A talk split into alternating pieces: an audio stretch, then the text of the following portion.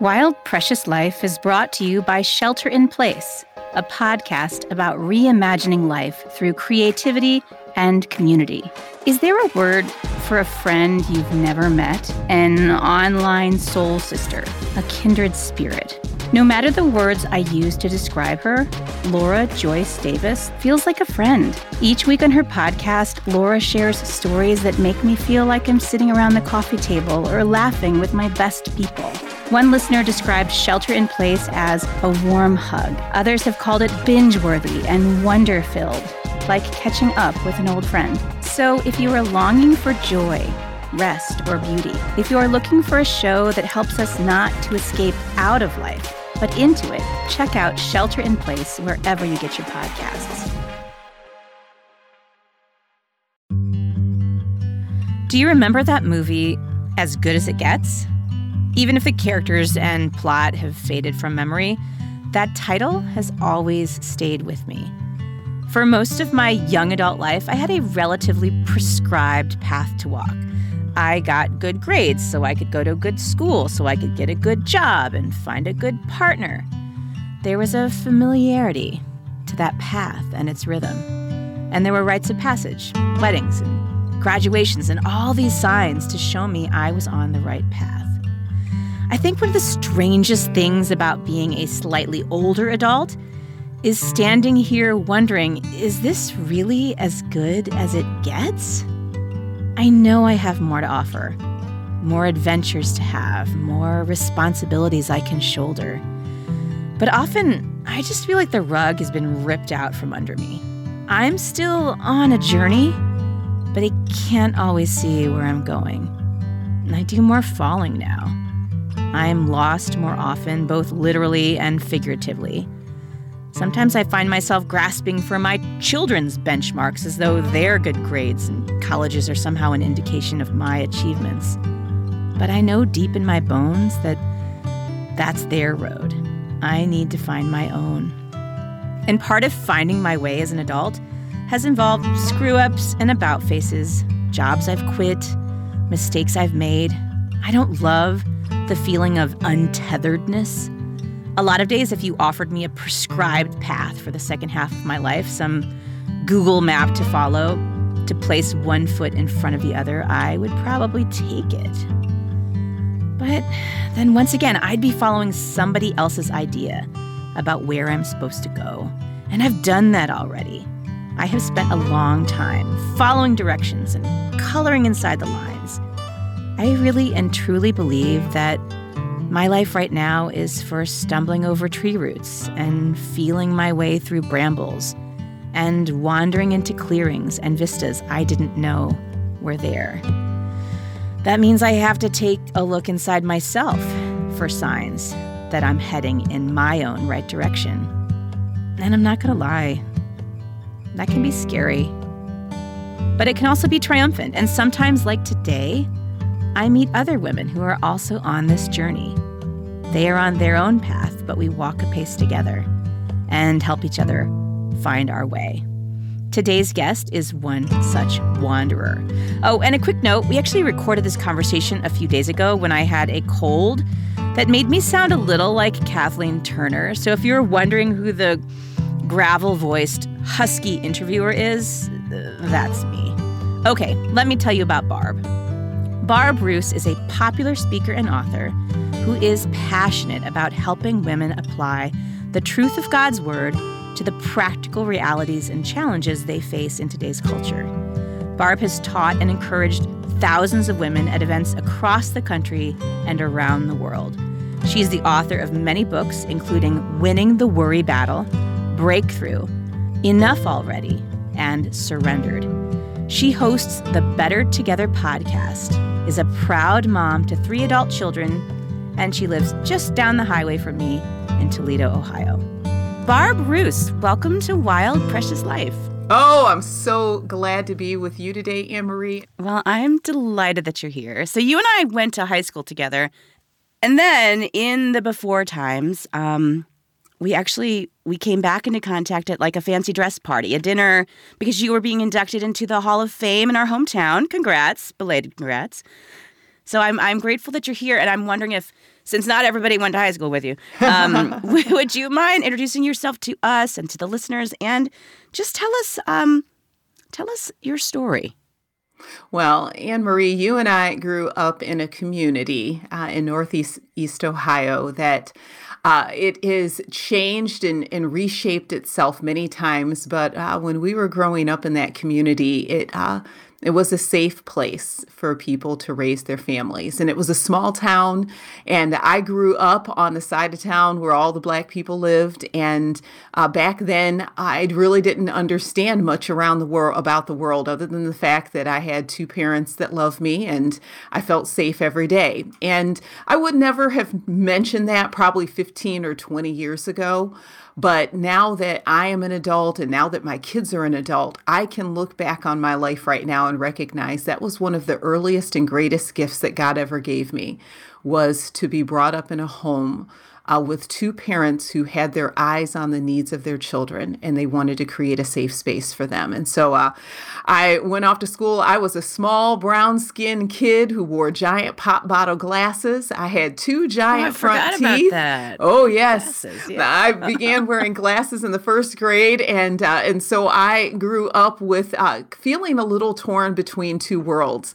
Uh, I had all of the kids that I grew up with on my side of town, all the black kids, and we all rolled and ran and played rough and tumble with each other. But then I had this love of learning, and uh, it it forced me at an early age to feel like at times I had to choose between uh, what my dreams were. Uh, I this I loved books and I loved imagination and writing, and uh, that wasn't necessarily always valued amongst the kids that I grew up with on my side of town.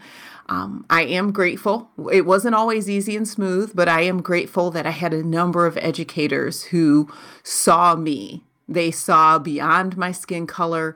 Uh, they saw beyond the pop bottle glasses and the giant front teeth and the awkwardness, and they nurtured me. And uh, I wanted to be able to do all the things. And I was grateful that my parents, even though I'm sure behind their bedroom doors at night, they scratched their head because they didn't really always understand me, but uh, I was able to um, to jump in and do things. And again, I always felt this tension between the things that I dreamed about and wanting to do, and whether or not I was a sellout or a token uh, to the kids that I grew up with, my cousins and friends who would often ask, Well, why are you doing all that stuff with the white people?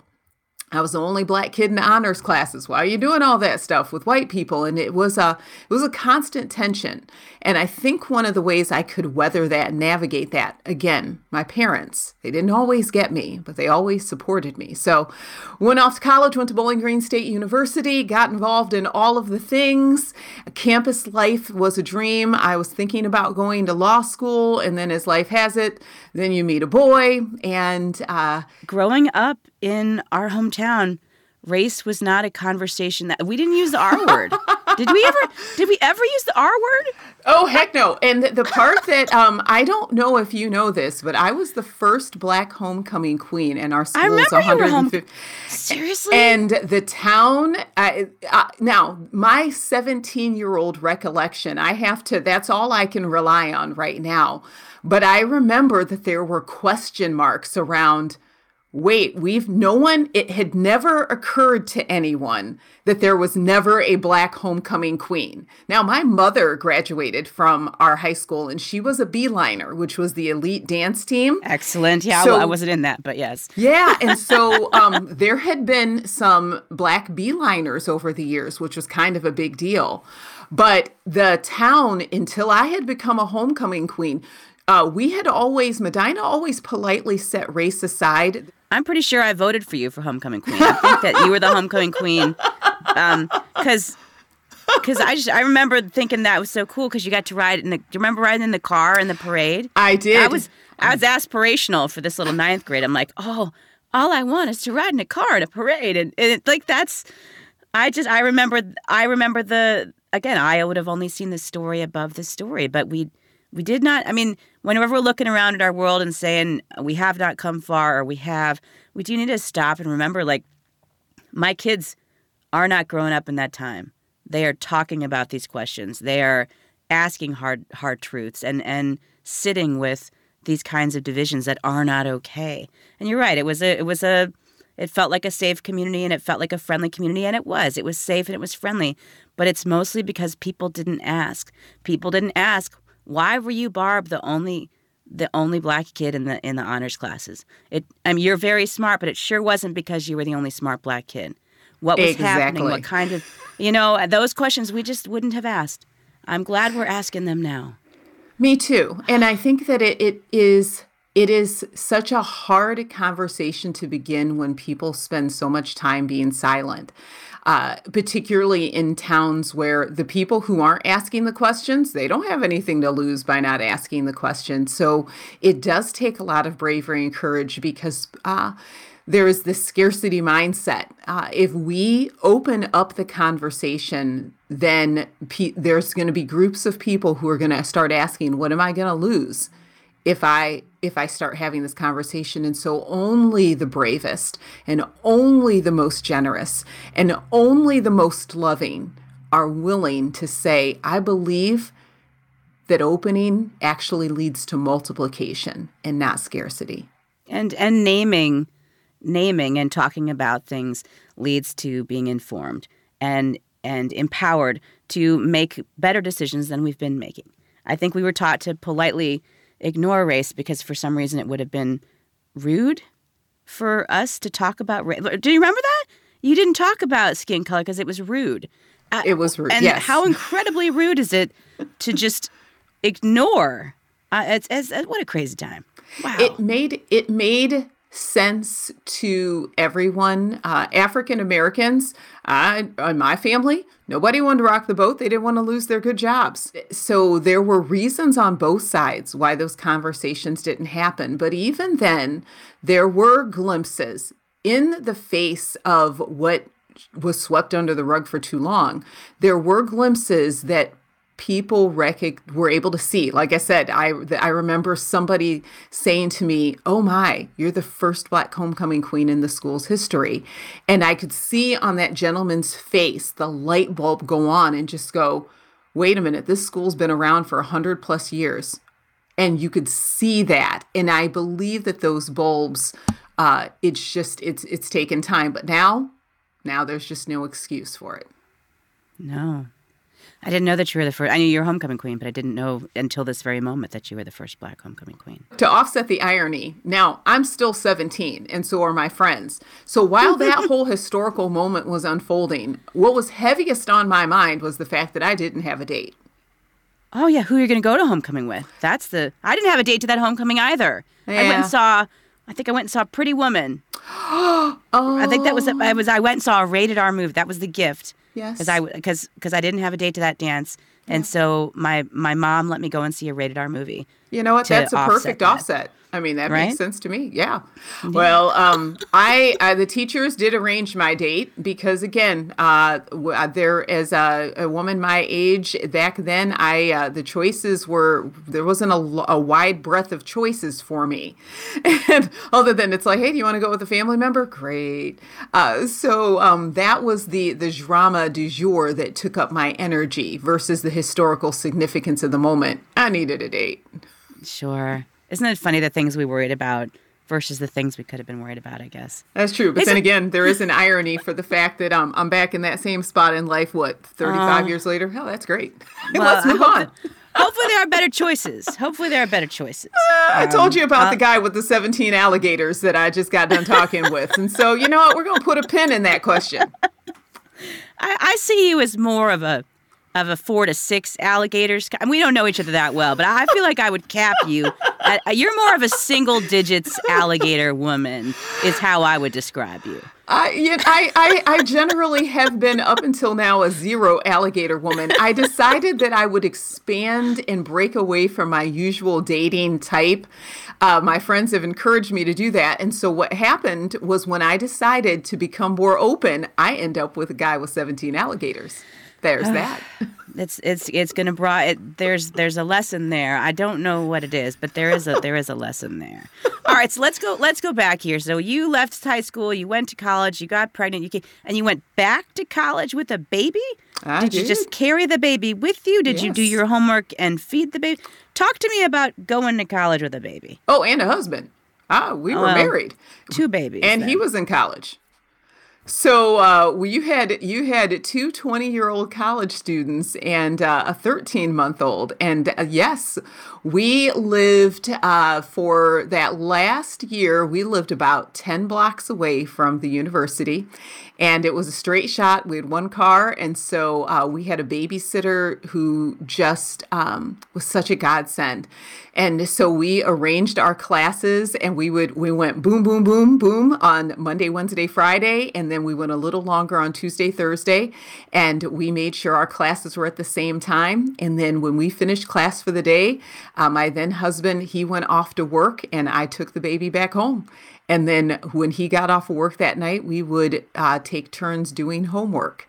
And Oh my uh, gosh. And if something happened and the babysitter was sick or couldn't, uh, there were a few times I remember carting uh, my oldest to my constitutional law classes. And thankfully, my constitutional law professor had a son the same age. And so uh, there, I had to do it maybe three or four times, and we would sit in the way back of this 300 person auditorium. I gave her a billion Cheerios to be quiet uh, because I was planning on taking the LSAT. I needed to take all, I mean, I could not miss a class. And so I'm feeding her Cheerios with one hand and taking notes with the other. Uh, but yeah, she, we, we did that for that last year of school. And um, I took a massive amount of hours so that I could graduate on time because I had a job. But it was uh, it was a season in life when you don't know when you don't know. I mean, we were college students with a kid. Um, you, it, you you don't know what you don't know. There was still a little bit of a bubble around us. Oh my goodness. I I'm thinking of all the situations where I Cheerioed my own daughter into silence, usually in church, you know, one at a time, because it took them they had to sort of pinch them and then, you know, they they could gum on them for so you could get you could get a solid minute out of a Cheerio, like if, as until they learned there were other things. But oh my gosh. So when what made you think no to law school? I, I could actually see you being a fantastic litigator. What what closed the door on that for you? Well, I, I that was a a, a, a dream that I had for a long time, and it was a hard one to let go of. But I was hired months before I graduated from high school and or from college, and the starting salary at that job it was one of the largest companies in America, and I and my then husband he still had another six months to go. And I just made the decision that uh, I needed to put a pin in that dream because he had already sacrificed so much.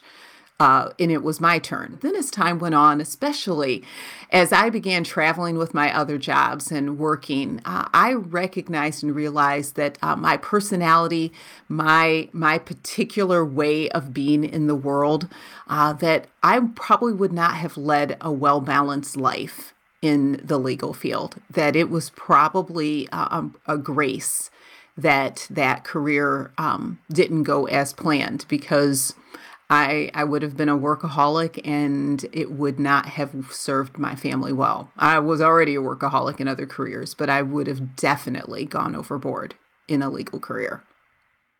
Okay, I can see this. So then when when did the pivot to church come around? Actually, let me back up. What was church like for you growing up? Were you a churchy kid who liked church? Oh, I was a black kid who grew up in the Baptist church. I was a churchy kid. uh, my ongoing joke is I don't always, I don't recall what day of the week that I was born, but I know that following Sunday I was sitting at church.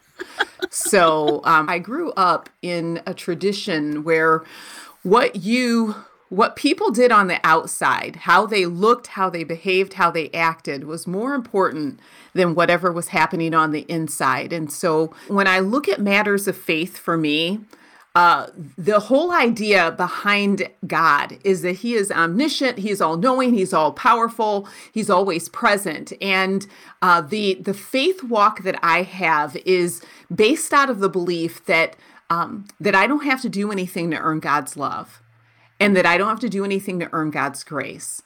but the mindset that I that shaped around me as a kid was that God will only love me if I follow the rules, if I'm perfect, and if I uh, just I'm I, I just I always always perform well.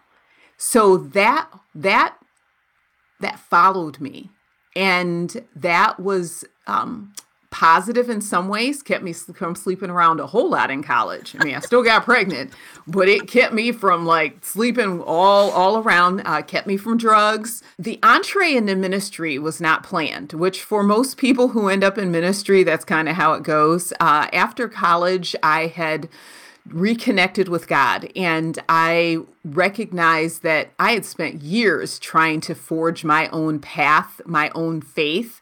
And I think God was sitting in heaven going, Girl, you are working way too hard on this. so um, I finally recognized that uh, what I say to people that God wants more for you than from you. And oh, that's beautiful. God wants more, more for you than from you. Oh my goodness. And when I was able to absorb that, I was able to relax and really appreciate having a relationship with God. And so I was able to connect to a church in my area in Northwest Ohio. It was a young church, only had about 160 or so people. And uh, this was back in 1996. They served coffee, which was revolutionary back then. Uh, everybody wore jeans, which was revolutionary back then. They played secular songs, which was revolutionary. And uh, it was a place place where the, it was the opposite of what I grew up in, uh, which was um, this new place. People told their stories. They weren't hiding the ugly places in their lives. They were real about how they felt. And so I began to kept showing up week after week. And then I began volunteering there. And uh, at the time, I was working in pharmaceutical sales. And uh, I was wrestling. Uh, my kid's dad and I, uh, he was a, success, a successful executive recruiter uh, we were in our mid 20s making more money than two kids needed to be making and trying to decide was this the life that we wanted to live? And um, we were starting to show some strain because we both had these busy careers and uh, we were eating out four or five days a week because I was not cooking at the end of the day. Mm-hmm. And I remember just thinking and going what what is the quality of life that we want to lead? And so a few years later there was an opportunity. They they um they uh, offered a job for an incredible $125 a week Anne-Marie $125 a week you say? A week. Now um, let me do I, the math on that. I Were you only working three to four hours that week would you no, say? Or was it one one day a week that you were coming uh, I was a I was a pharmaceutical sales rep, an award winning one, and I was. They said, and um, the first thirty days were free, no salary.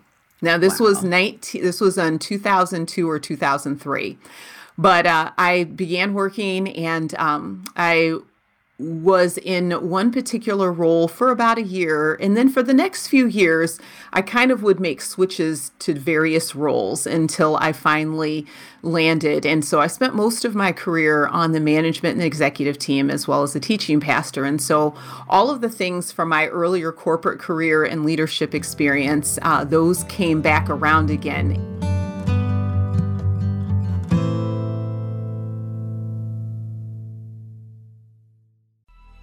Coming up on 5 Minute News, I'm Anthony Davis. You might think it's partisan because maybe it's critical of one side or the other, but it's not. It's just the truth. And I think that's also something that's kind of unusual for Americans listening to the radio or to podcasts because the news landscape in the States has been so partisan for so many decades. So, Five Minute News is verified, truthful, independent, unbiased, and essential world news daily.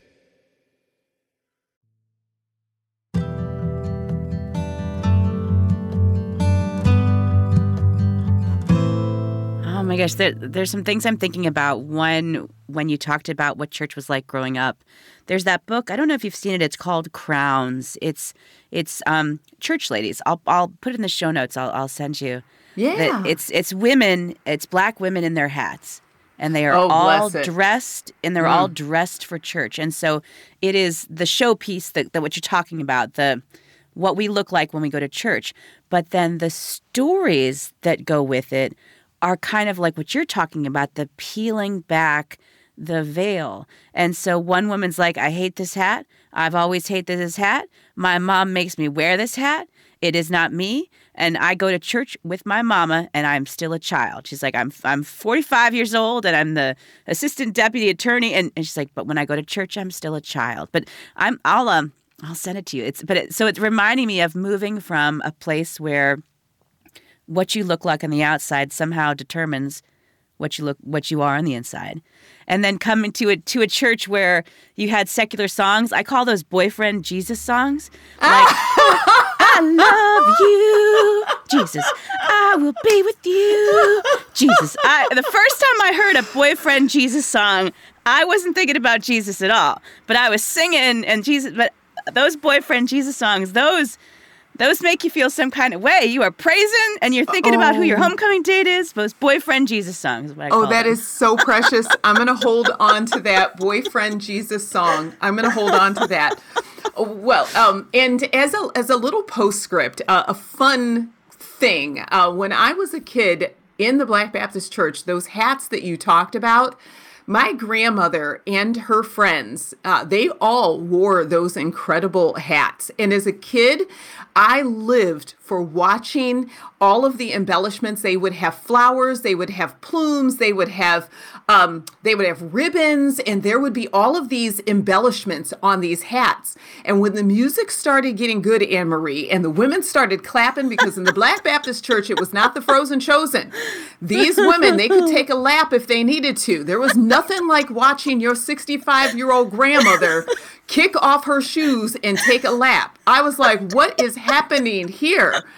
But those women made sure that their hair pin, those hats were pinned down on their head. And the reason why was because they didn't do their hair under those hats, Anne Marie. Oh, they just covered. Their hair. I didn't know that. Which is why I use that uh, in some of the things that I teach about and write about as the symbol of the kind of Christianity that I saw growing up, that as long as you looked good on the outside, people didn't ask questions about what was happening underneath. Yeah. I think that's there are some parallels there with just the world in which we grew up. That that that's you put on a brave face, you just worked really hard, you got it done, you never let anybody see the cracks, you never let anybody know if you're having a hard time, you didn't need help you didn't need help. You had you had it under control, and that was the goal, right? To just to just be. I don't even know what that is that we were aspiring to be, but and I mean, in general, I hated church growing up. I participated, but I didn't want to go there. Um, was made to go there. You had Sunday school. Our Sunday school was sometimes on Saturdays. That got in the way of the cartoons. And sometimes on Wednesday nights, that got in the way of talking on the phone. It moved around. But I remember one of my one of my teachers. She was actually my friend Maggie's aunt um, still is my friend Maggie's aunt, Michelle, said there are going to be times in your life when you're going to feel close to the church, yeah. and there's going to be times in your life when you're going to pull away. Yeah. There's going to be times in your life when you're going to be full of faith yeah. and hope, and then there's going to be times in your life when you're not. Yes. And it's always going to be there for you. And I didn't, again, as a kid, I didn't really understand it, but I pocketed that. And when you referenced in your own writing about um, what it feels like to be in one of those times because I I will be honest, I am in a, a, a, period of doubt right now since my father passed away, since this pandemic. I think a lot of people have been having a rough time. And when you referred to um, a wilderness season, I understood that. So, for folks who haven't had the chance to read uh, your books, I'll, I'll make sure we link to them and, and talk about them as well. But, you know, have you spent what's the wilderness season and have you spent any time there? Because I'm looking for people to connect with. Well, I'm so glad that you, first of all, uh, that you shared that about yourself because this has been a global wilderness season. And there may be people who've never heard that kind of language before or haven't felt comfortable admitting it. But a, a, wilderness season is this space in time that has a couple of characteristics that we all feel personally. First, we have little control over our circumstances. Uh, the wilderness season is the suspension of the things that we had previously found normal or familiar or comfortable. Uh, the wilderness season is a space where we ask questions and uh, times we try to get back to the way that things used to be.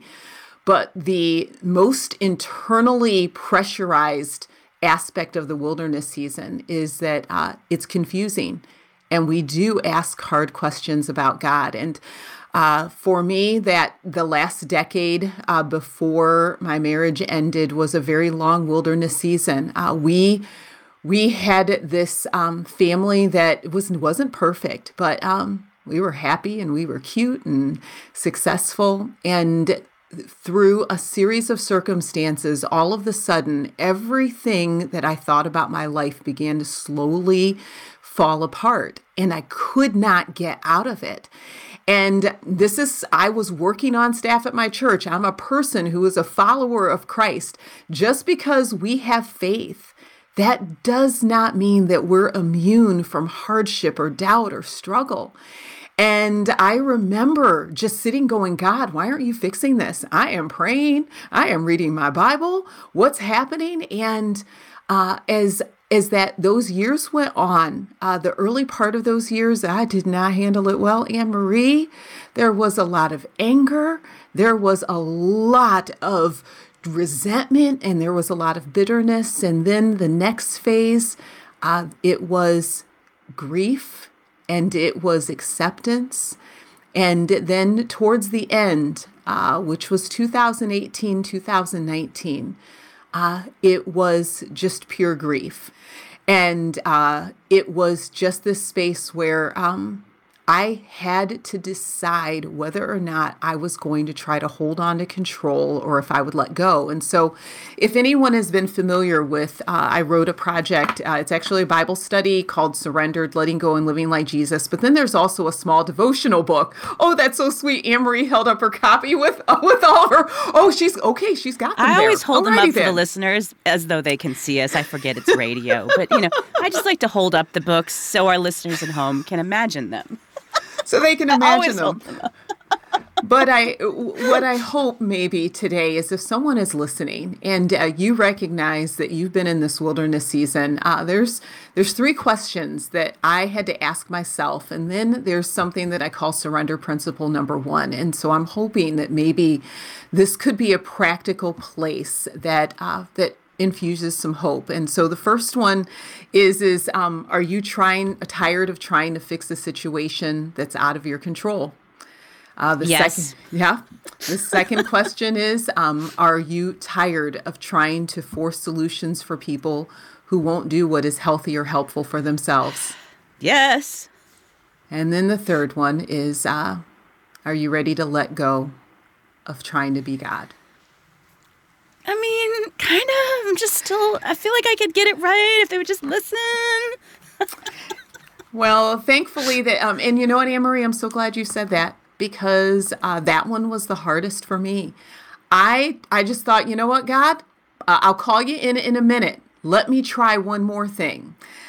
And uh, so I identified there are five control loving behaviors that we resort to when we're in a wilderness season and we start to panic. And so I call them the shine control loving behaviors. And so Marie, uh, so um, the S, so S H I N E, shine, meaning we want to cast our light or influence. And so we've got stonewalling, which is digging your heels in.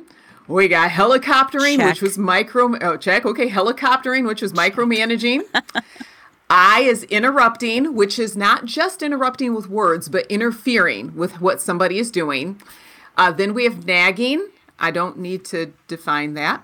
Well, yeah, bring that up. What, come on, this is a safe space. I, you didn't. We didn't hear anything here, and uh, and then I the last the E is excessive planning, and that is uh, that was a big one for me. And so those five control loving behaviors those pop up in wilderness seasons because we're trying to fill the fear that we have.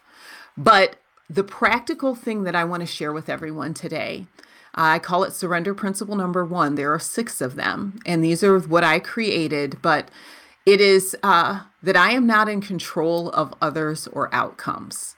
That's surrender. I wrote that down. I have it right here, and I'm like, "Are you sh- really? I'm not, not at all." Because it feels like you are, right? Especially when you're in a family and the kids are coming and going, and you're the keeper of the schedule, and you know what time they're supposed to be there, and you've packed the lunch. You feel like you're in control of an awful lot, but the fact that we can't control other people's outcomes, that we actually can't control. I at first I read, I, I'm not in control of others or outcomes. I don't know about that.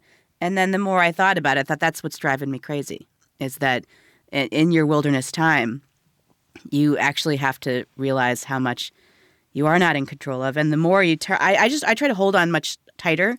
Do you ever do that? You just, well, if I just try a little harder, if I just sleep a little less, if I just get up a little earlier, if I just stay up a little later, if I just, if I just, if I just, if I just, and then at some point you just kind of crumble because you can't just.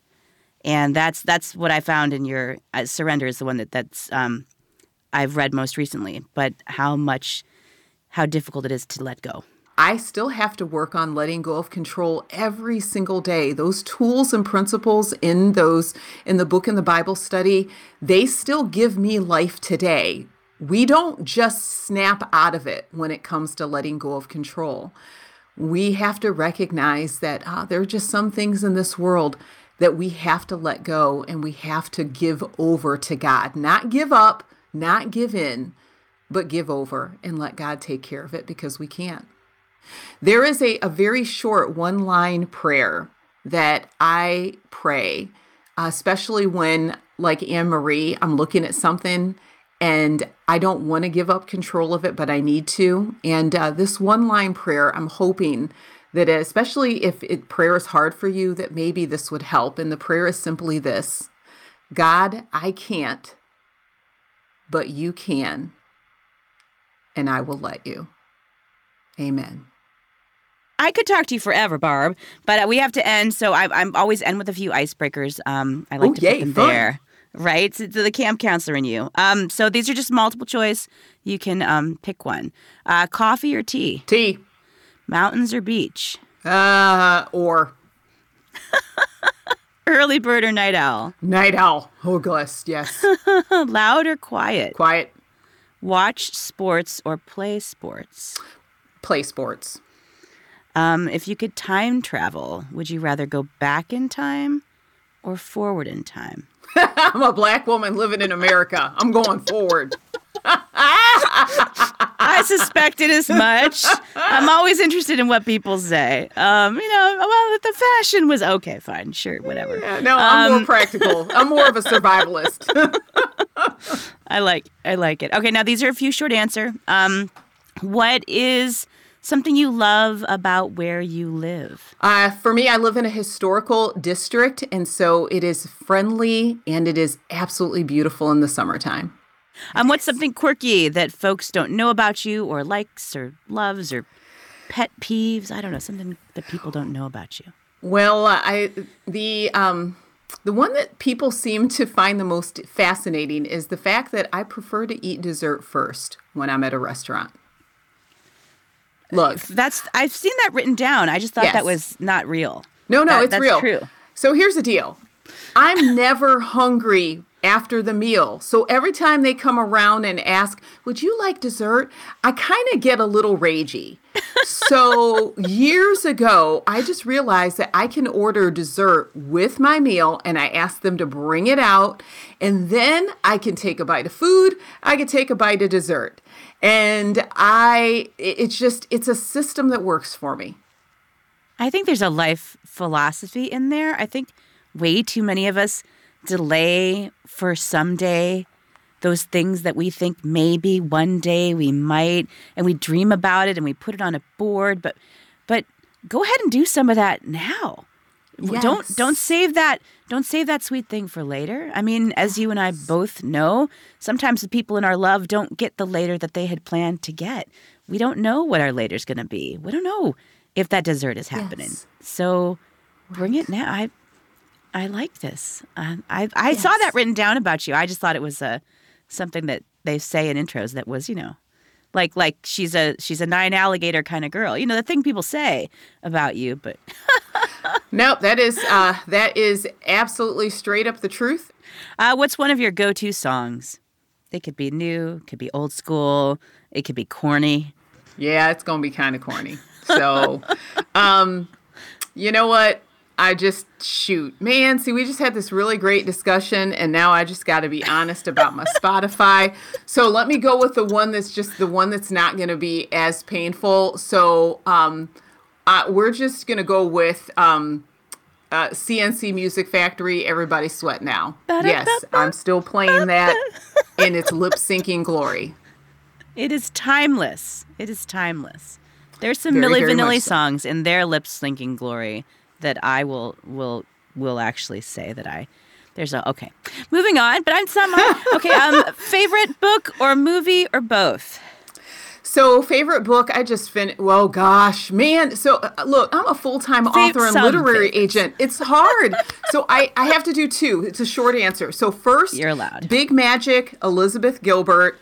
It right. is right. Right. Just finished it for the second time, and then um, the other one. It's I'm gonna do it my favorite 2021 read because it's not my favorite of all time, but um, Eleanor Oliphant's Completely Fine. Wasn't that book so? Uh, that book shook me. You think at first that you're nothing like Eleanor Oliphant. You're like, this woman's crazy. She's got some issues. And then, like, little by little, you realize that we are all Eleanor Oliphant, and and that was that was some good work to be done in that book. I haven't read that um, in a little bit, but that yeah, that was a good book. It is. It is such a. Uh, I actually used it a week ago. Uh, I was speaking with. Um, I did a virtual presentation to an international corporation about a week ago, and I was talking about pandemic exhaustion, not fatigue, but exhaustion. And uh, I decided to talk about suicide for a little bit and uh, use some quotes from the book because, like you said, uh, we we read her story and we feel far away from her and we pity her, and then as the story goes on, uh, we recognize that not only are we like her, but there are times when we want to be like we want to be just like her.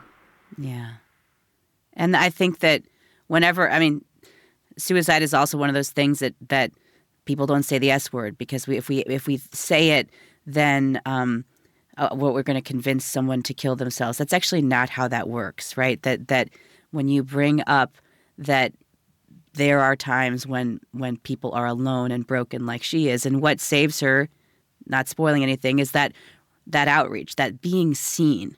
How often are we in company with people and we don't see them? We don't hear them. We don't look them in the eye. We compare our outsides to their outsides and we get nowhere. And so that book it asks you to see someone's insides, and our insides turn out to be kind of gross a lot of the time, and but they're also really beautiful when uh, that that was a good book. I have to look at that one again. Yeah, no, I know. I was like, I haven't read it in a minute. Now that we're talking about it, I'm like, eh, you know what? I've, been, yeah, I've read it twice, and it just it's a gift each time. That's good. Okay, and last one. If we were to take a picture of you, really happy and doing something you love, what would we see? You would see me at one of the beautiful local Toledo metro parks with my earbuds in my ear, tennis shoes on my feet, and uh, sunglasses and a smile on my face while I'm walking. Love it. I also love that you call them tennis shoes. I think that I grew up calling sneakers tennis shoes my whole life, and people assume that you they were just for tennis. Like, no, no, no. The, the tennis shoes. That's what we called them. You know, they're trainers which, and sneakers. Which I feel like that must have been a double quandary for you since you were such a big tennis player. Thank you, Barb Roose, for coming on the show today. Thank you for reminding us to find beauty in the brokenness and hope in our surrender. Something we didn't talk about, but that I, I want to end with is that story that you wrote about the it's Kintsukuroi. Kintsukuroi. Yep, Kintsukuroi. Kintsukuroi. Okay. Japanese broken pottery that's been reassembled and fused back together. And I looked up pictures of this, um, demonstrating the brokenness that can be transformed into something more beautiful, that all of us inside of our brokenness can come out on the other side and, and through it with our cracks showing and be beautiful. So thank you for transforming some of our brokenness, some of my brokenness today, Barb. Um, folks, our guest has been Barb Roose, the author of many books. I'm not holding them up, but Surrendered, Winning the Worry, um, Winning the Worry Battle, Beautiful already. Her most recent one, I think, is is it Breakthrough? Is that the most recent one? I'm not. I think so. Yeah, at least for another Okay. week. Yep. All right. I've lost track of them all. I'm losing track too. We will link to all of them on the show notes page. And um, to everyone listening, be good to yourselves. We're wishing you love and light wherever this day takes you. Um, Barb, we're wishing you that as well. Uh, be good to yourselves, be good to one another, and we'll see you again soon on this wild and precious journey.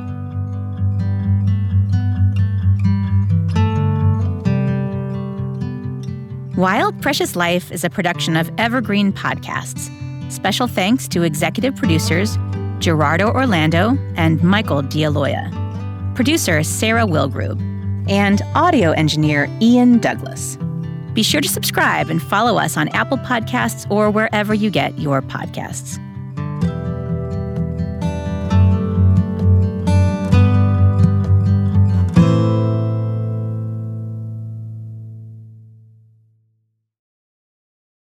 Hey, there. I'm Hannah. And I'm Audrey, We are a sister filmmaking duo, and co hosts of Sleepover, Cinema. our show where we analyze the films that created the collective unconscious of the girls, gays, and theys of the late 90s and early 2000s. Princess Diaries, The Cheetah Girls, Aquamarine, Cinderella, the one starring Brandy. We haven't stopped thinking about these movies since we first saw them, and we want you to rewatch them. And review them with us. Are these movies as bad as critics would have us believe? Do we even care if they are? We are always unpacking that very question on Sleepover Cinema. Check out Sleepover Cinema wherever you get your podcasts or at evergreenpodcasts.com. See you soon.